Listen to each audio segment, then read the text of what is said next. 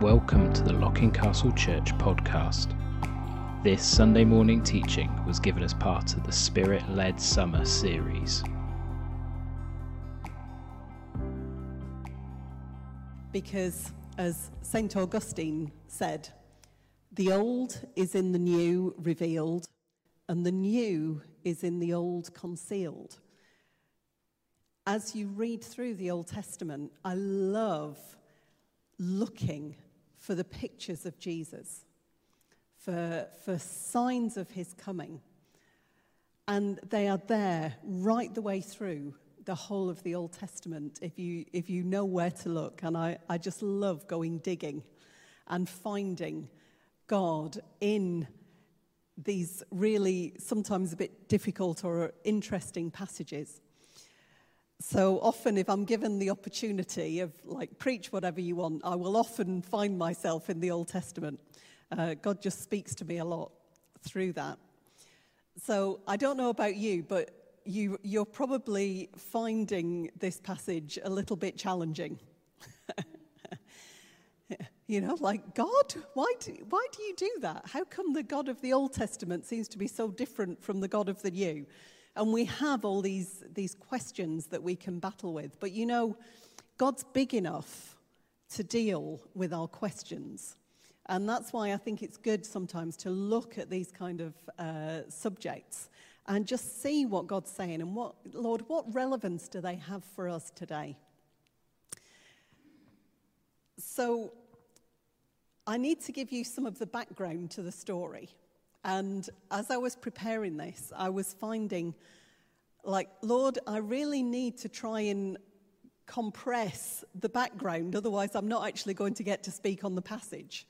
Because there's so much that you can draw out of this. So, if you want to, if you're bored this afternoon or you know you've got nothing better to do, if you want to read the rest of the story that I'm going to try and summarize for you, um, you'll find it in 1 Samuel chapters 4 to 7. So it's quite long. That's why I haven't had it all read out, because um, we'd still be here at 4 o'clock this afternoon. But if you want some homework or you want to go and dig a bit deeper, go and read 1 Samuel chapters 4 to 7 and just see what it says. So, to give you, try and give you a bit of a shortened version of this story, the Israelites and the Philistines were fighting. It happened frequently throughout the history of Israel. The Philistines would come against them, they would take their, their crops. You remember um, Goliath coming against them, he was a Philistine, and they were constantly fighting. And so here they were fighting again. And the Philistines came against the Israelites, and the Israelites lost. And they couldn't understand it. Like, what has happened? Why have we lost? And so they decided that what they would do was they would go and take the Ark of the Covenant, this most holy, sacred, precious object, and they would take it with them like a talisman into battle. And they thought, we can't lose. If we take the Ark of the Covenant with us into battle, we cannot lose. Now, the Ark of the Covenant, I don't know if you, you know this, but this was a box, it was covered with gold, and it had a lid on the top of it with two cherubims on it, with their wings outstretched and touching. You can see illustrations of it. And it was kept in the tabernacle in the tent.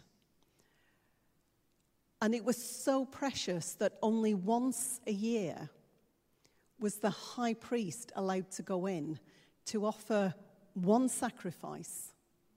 And he would sprinkle blood on top of the Ark of the Covenant on what's known as the mercy seat, which is what we sang in one of the previous songs.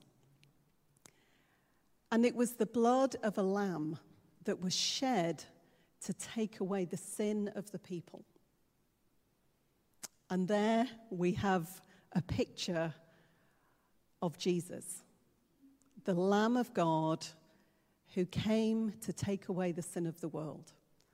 Right there in the Old Testament, we have this picture of Jesus that one day there would be a sacrifice that would take away the sin. It wouldn't have to be, you keep continuing, coming back, sacrificing, because Jesus, being the perfect sacrifice, would deal with our sin once and for all.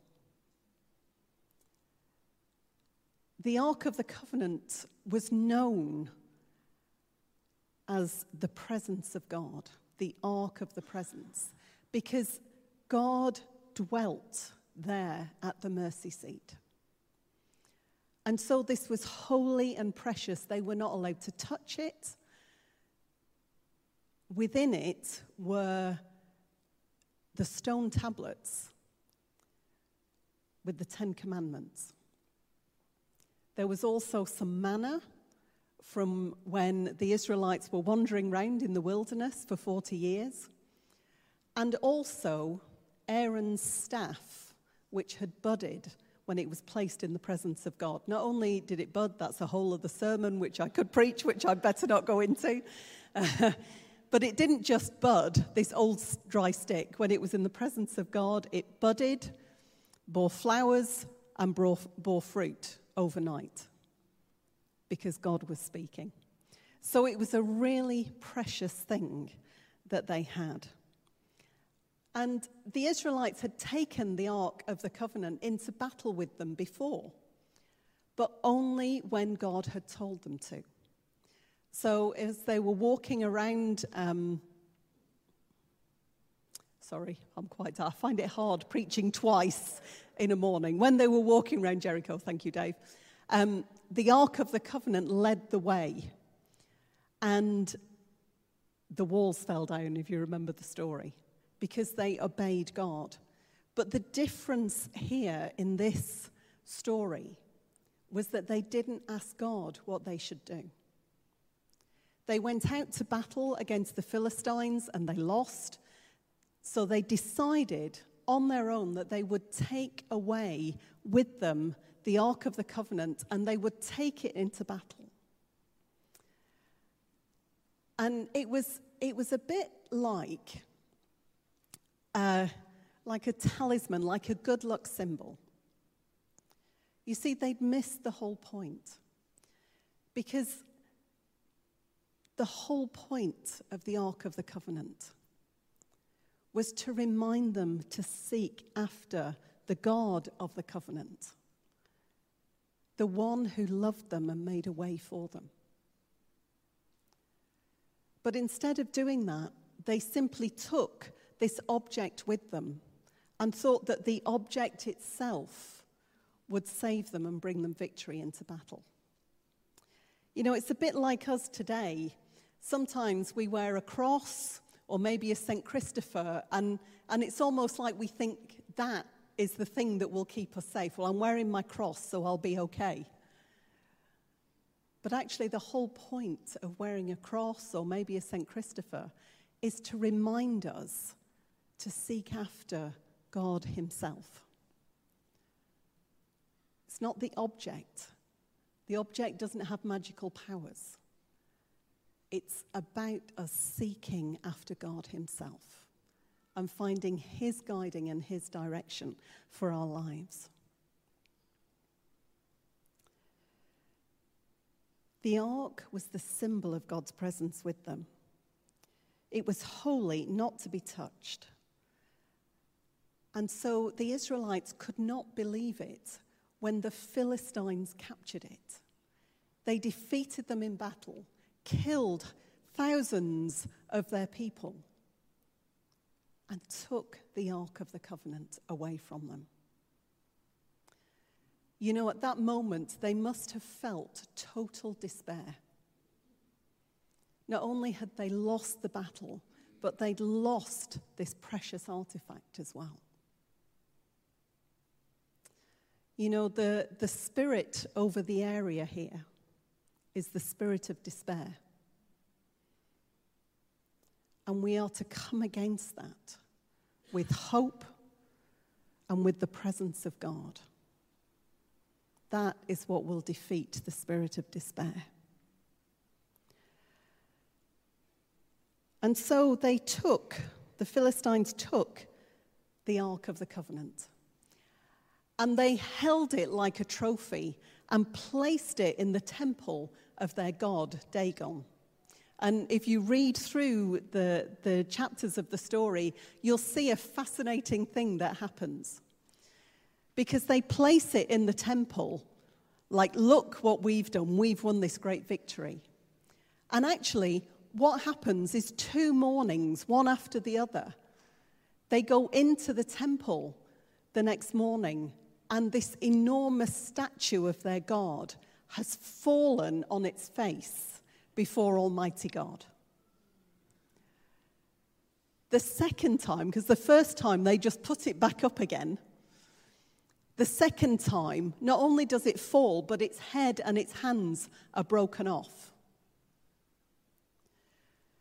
They recognized that this was the power of Almighty God. They recognized that the God of the Israelites was all powerful. And yet they stuck their idol back together and put it back up again instead of submitting to God Almighty. You know, that is, is such a challenge to us. How often do we, instead of submitting to God when He challenges us and speaks to us, do we instead just try and put back together in our own strength whatever has gone wrong and carry on doing whatever we were doing before?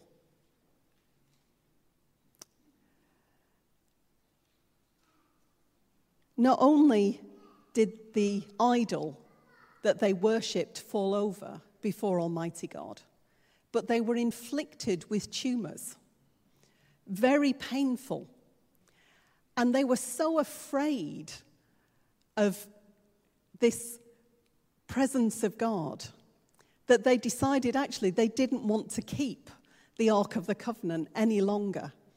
And so, after a few moving, moving it around and taking it to different places, they put it on a new cart and they sent it back to Israel. They're like, we, don't, we can't handle this, we don't want it. And so it ended up back in Israel. You know, when people come face to face with the presence of the Lord, this is often their reaction. I don't know how you felt during the worship this morning. I love the presence of God in worship, but I know it makes some people feel really uncomfortable when everything goes quiet and people think, well, I'm not sure what I'm supposed to do now. What am I supposed to do? Everybody's gone quiet. There's no words on the screen that I'm following. Well, that's the time for you to encounter God for yourself, to use your own words to worship God Almighty. Do you remember Peter's response? when he first had a, an encounter with Jesus. He said, Get away from me, Lord, for I am a sinful man. He came face to face with the presence of God and he recognized the true state of himself. I'm not worthy. I can't be in your presence. As it says in 2 Corinthians chapter 2 and verses 15 and 16. For we are to guard the aroma of Christ among those who are being saved and, and those who are perishing.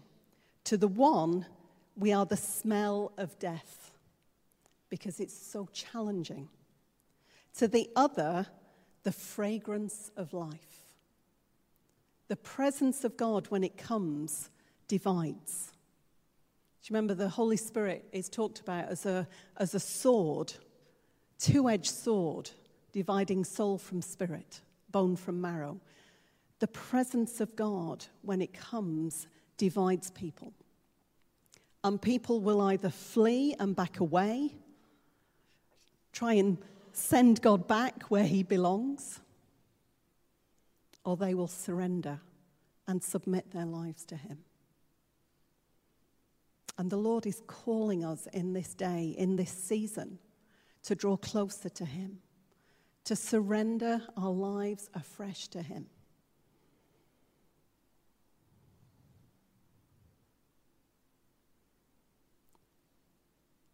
The Philistines refused to submit to God. And so they sent the Ark of the Covenant back on a cart. And it ends up at Abinadab's house. And it stays there for 20 years. For 20 years, Abinadab has the Ark of the Covenant the symbol of the presence of God in his house. You know, people were afraid of the presence of God. And yet Abinadab welcomed the presence. And because he welcomed the presence of God into his home and his family, his home and his family were blessed. Abinadab means my Father is willing. My Father is willing. Isn't that an interesting name? In the context of what he does here.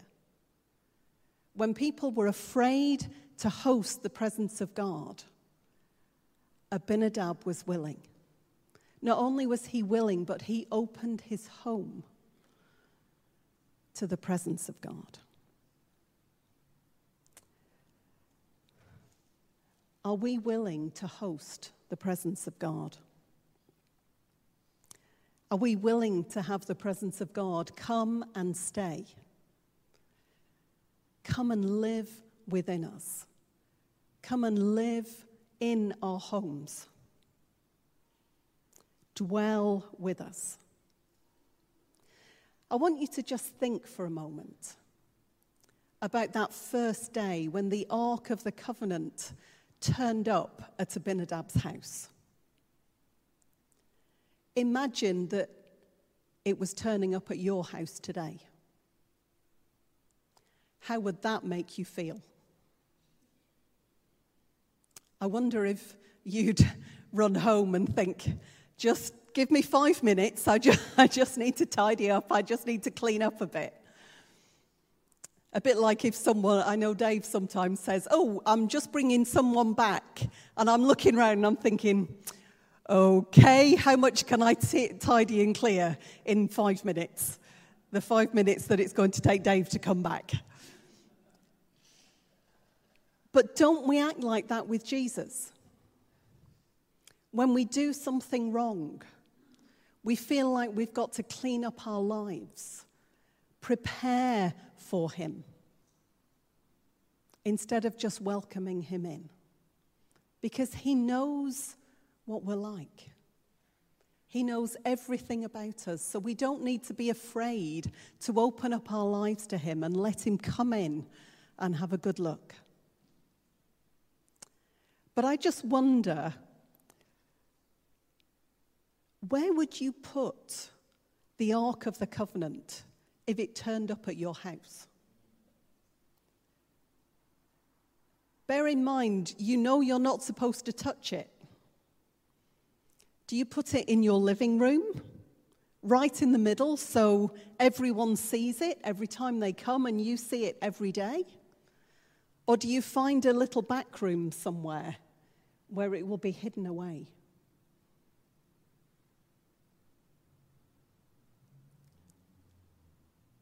Do we host the presence of God in our lives in a visible way? Up front so everyone can see?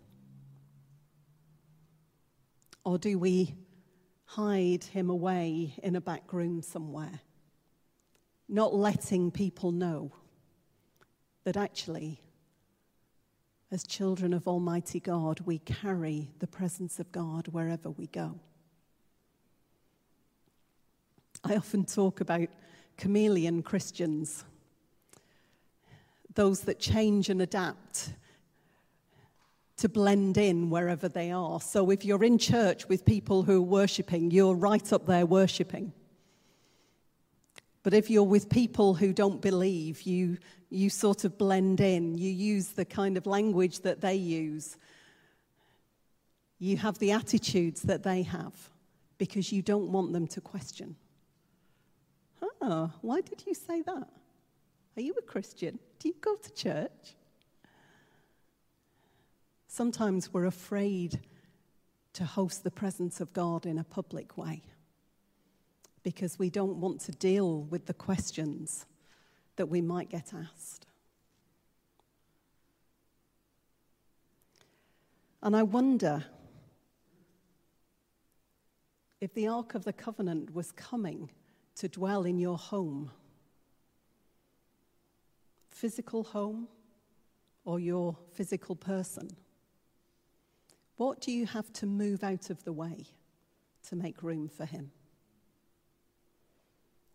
Is there anything in our lives that actually we need to jettison to make room for the presence of God within us?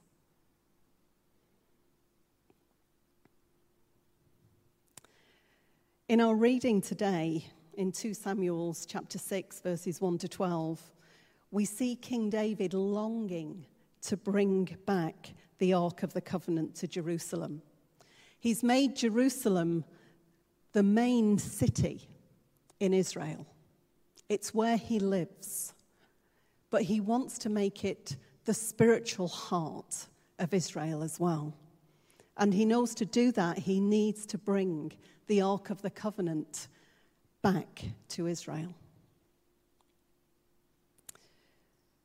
And so he goes with all these men, 30,000 men, and they put the Ark of the Covenant on a new cart. And they're playing their instruments, they're singing, they're praising God for all they are worth. And yet, he hasn't asked the Lord, How should I do this? When should I do this? He's still not learned, 20 years on from the ark being captured by the Philistines, and still they're making the same mistake. And don't we do that as well? Instead of learning, I need to go and ask God what to do in this situation. We use our worldly wisdom and we plan and we strategize and then we wonder why it all goes wrong. Because we've not trusted God in everything.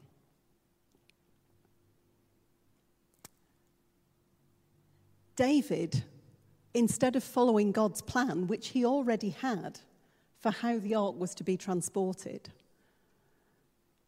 he follows the, the Philistines' way, the world's way, and he sticks the Ark of the Covenant on a new cart. How often do we follow the world's way in making decisions rather than following the plans and precepts set down by God? Uzzah and Ahio, whose name I can never say, are sons of Abinadab.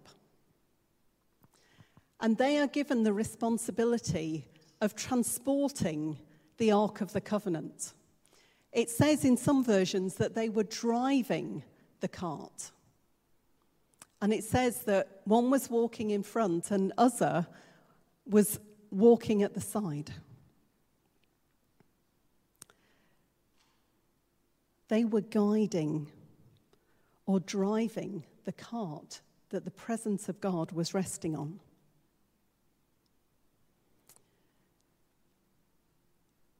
You know, they had had the Ark of the Covenant in their home for 20 years. I don't know how old they were when it came. I don't know whether they were young children or teenagers or maybe in their early 20s but it had been there for a substantial part of their life. And I just wonder had they become so familiar with the Ark of the Covenant, with the presence of God in their home, that they'd forgotten to honor God rightly. How many of us growing up in Christian homes,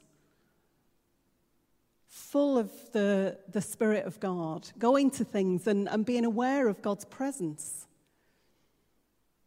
and then we leave home and we suddenly realize, oh, life out there is actually pretty difficult without the presence of God. We become so familiar that we don't treat God with the honor that he deserves. You know, I often think of this is just the way my mind works, but I often think of Mrs. Abinadab with this Ark of the Covenant somewhere in her home and thinking, I wonder if I should just take a duster to it. You know, 20 years in a dusty environment, surely it's going to get a layer of dust. I mean, surely, you know, just, just flick it over with the duster.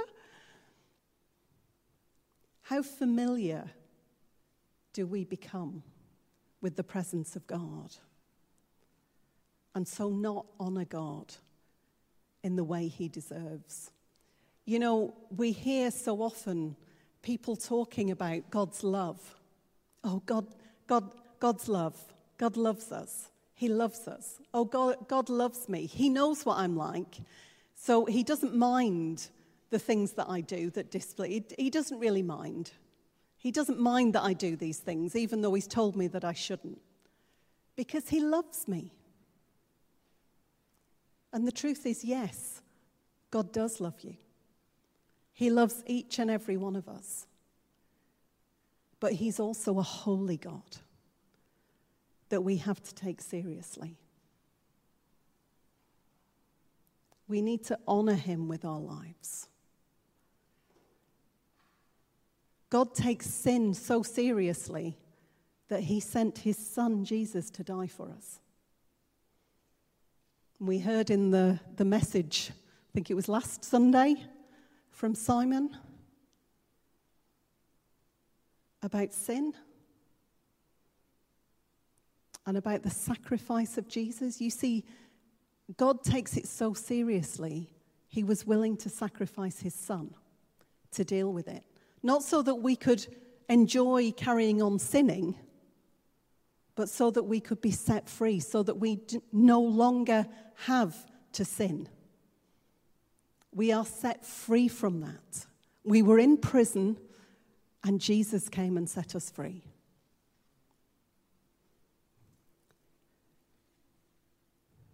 And yet, so often, we just treat God as something, well, yeah, he's always around and he looks after me. But here we have Uzzah whose name means strength, deciding to reach out and touch the Ark of the Covenant. He's trying to help, as if God needs our help. He's trying to help by doing the thing that he should know not to do. He's trying to put things right in his own strength. And yet, God tells us over and over and over again that we are not to do things in our own strength. We are to surrender and submit our lives to Him.